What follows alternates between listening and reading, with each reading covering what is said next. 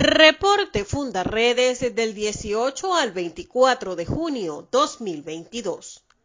Michelle Bachelet publicó su más reciente informe sobre Venezuela en el que documenta nuevos casos de tortura y violaciones de derechos humanos. El documento será presentado el próximo 29 de junio.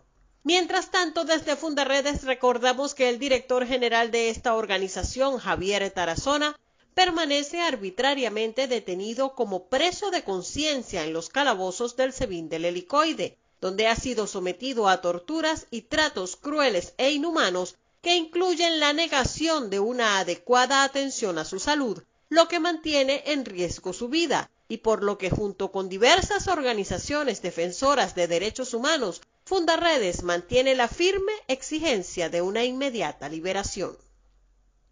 Fundaredes llamó la atención esta semana sobre el impacto que la migración de cada vez mayor número de bandas criminales con alto poder de fuego hacia las poblaciones fronterizas tiene sobre la población de niños, niñas y adolescentes, destacando que la situación afecta a niños desde los 6 u 8 años, edades en las que son captados para realizar trabajos para estas organizaciones criminales, hasta los adolescentes de 16 o 17 años, cuando pasan a formar parte de las redes de trata de personas y explotación sexual. Según el seguimiento realizado por la organización, en lo corrido de 2022 han desaparecido en las trochas de la frontera colombo-venezolana 96 personas, de los cuales 14 son niños, niñas y adolescentes que han sido reportados como desaparecidos por sus familiares, aunque la cifra pudiese ser mayor, dado que hay casos que no son visibilizados. El Observatorio de Educación de Fundaredes hizo énfasis esta semana en la visibilización de las situaciones de persecución y acoso laboral contra maestros y profesores en los distintos niveles educativos en todo el territorio nacional. Asimismo, hace seguimiento a la iniciativa de organizaciones gremiales que rechazan los traslados arbitrarios de educadores con cambios de patrono que afectan sustancialmente sus tablas salariales de por sí insuficientes. En Sucre prolifera el cultivo de plantas para la elaboración de estupefacientes, una situación novedosa en esta entidad que hasta ahora ha servido como puerto de salida de diversos tipos de droga hacia las islas del Caribe. Tres garitas de observación que las autoridades aseguraron pertenecen a narcotraficantes fueron también desmanteladas en la zona.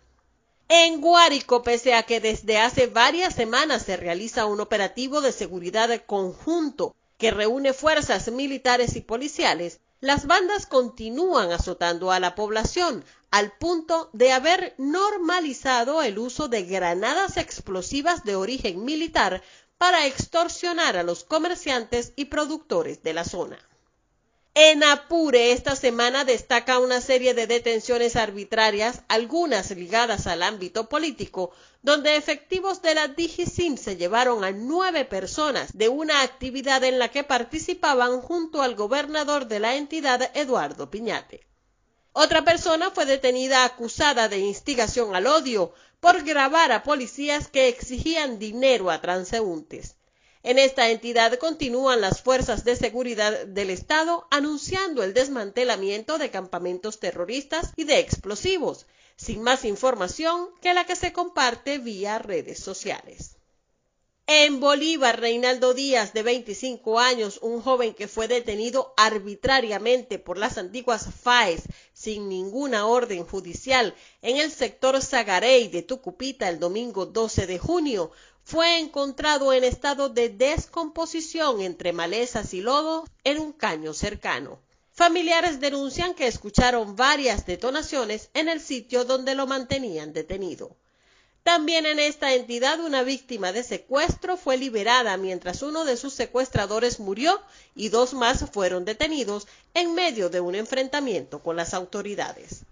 En Nueva Esparta, las mafias de trata de personas se han afianzado en la entidad, donde esta semana cinco personas fueron detenidas por su vinculación con la captación y prostitución de niñas y adolescentes con edades comprendidas entre los 12 y los 16 años de edad.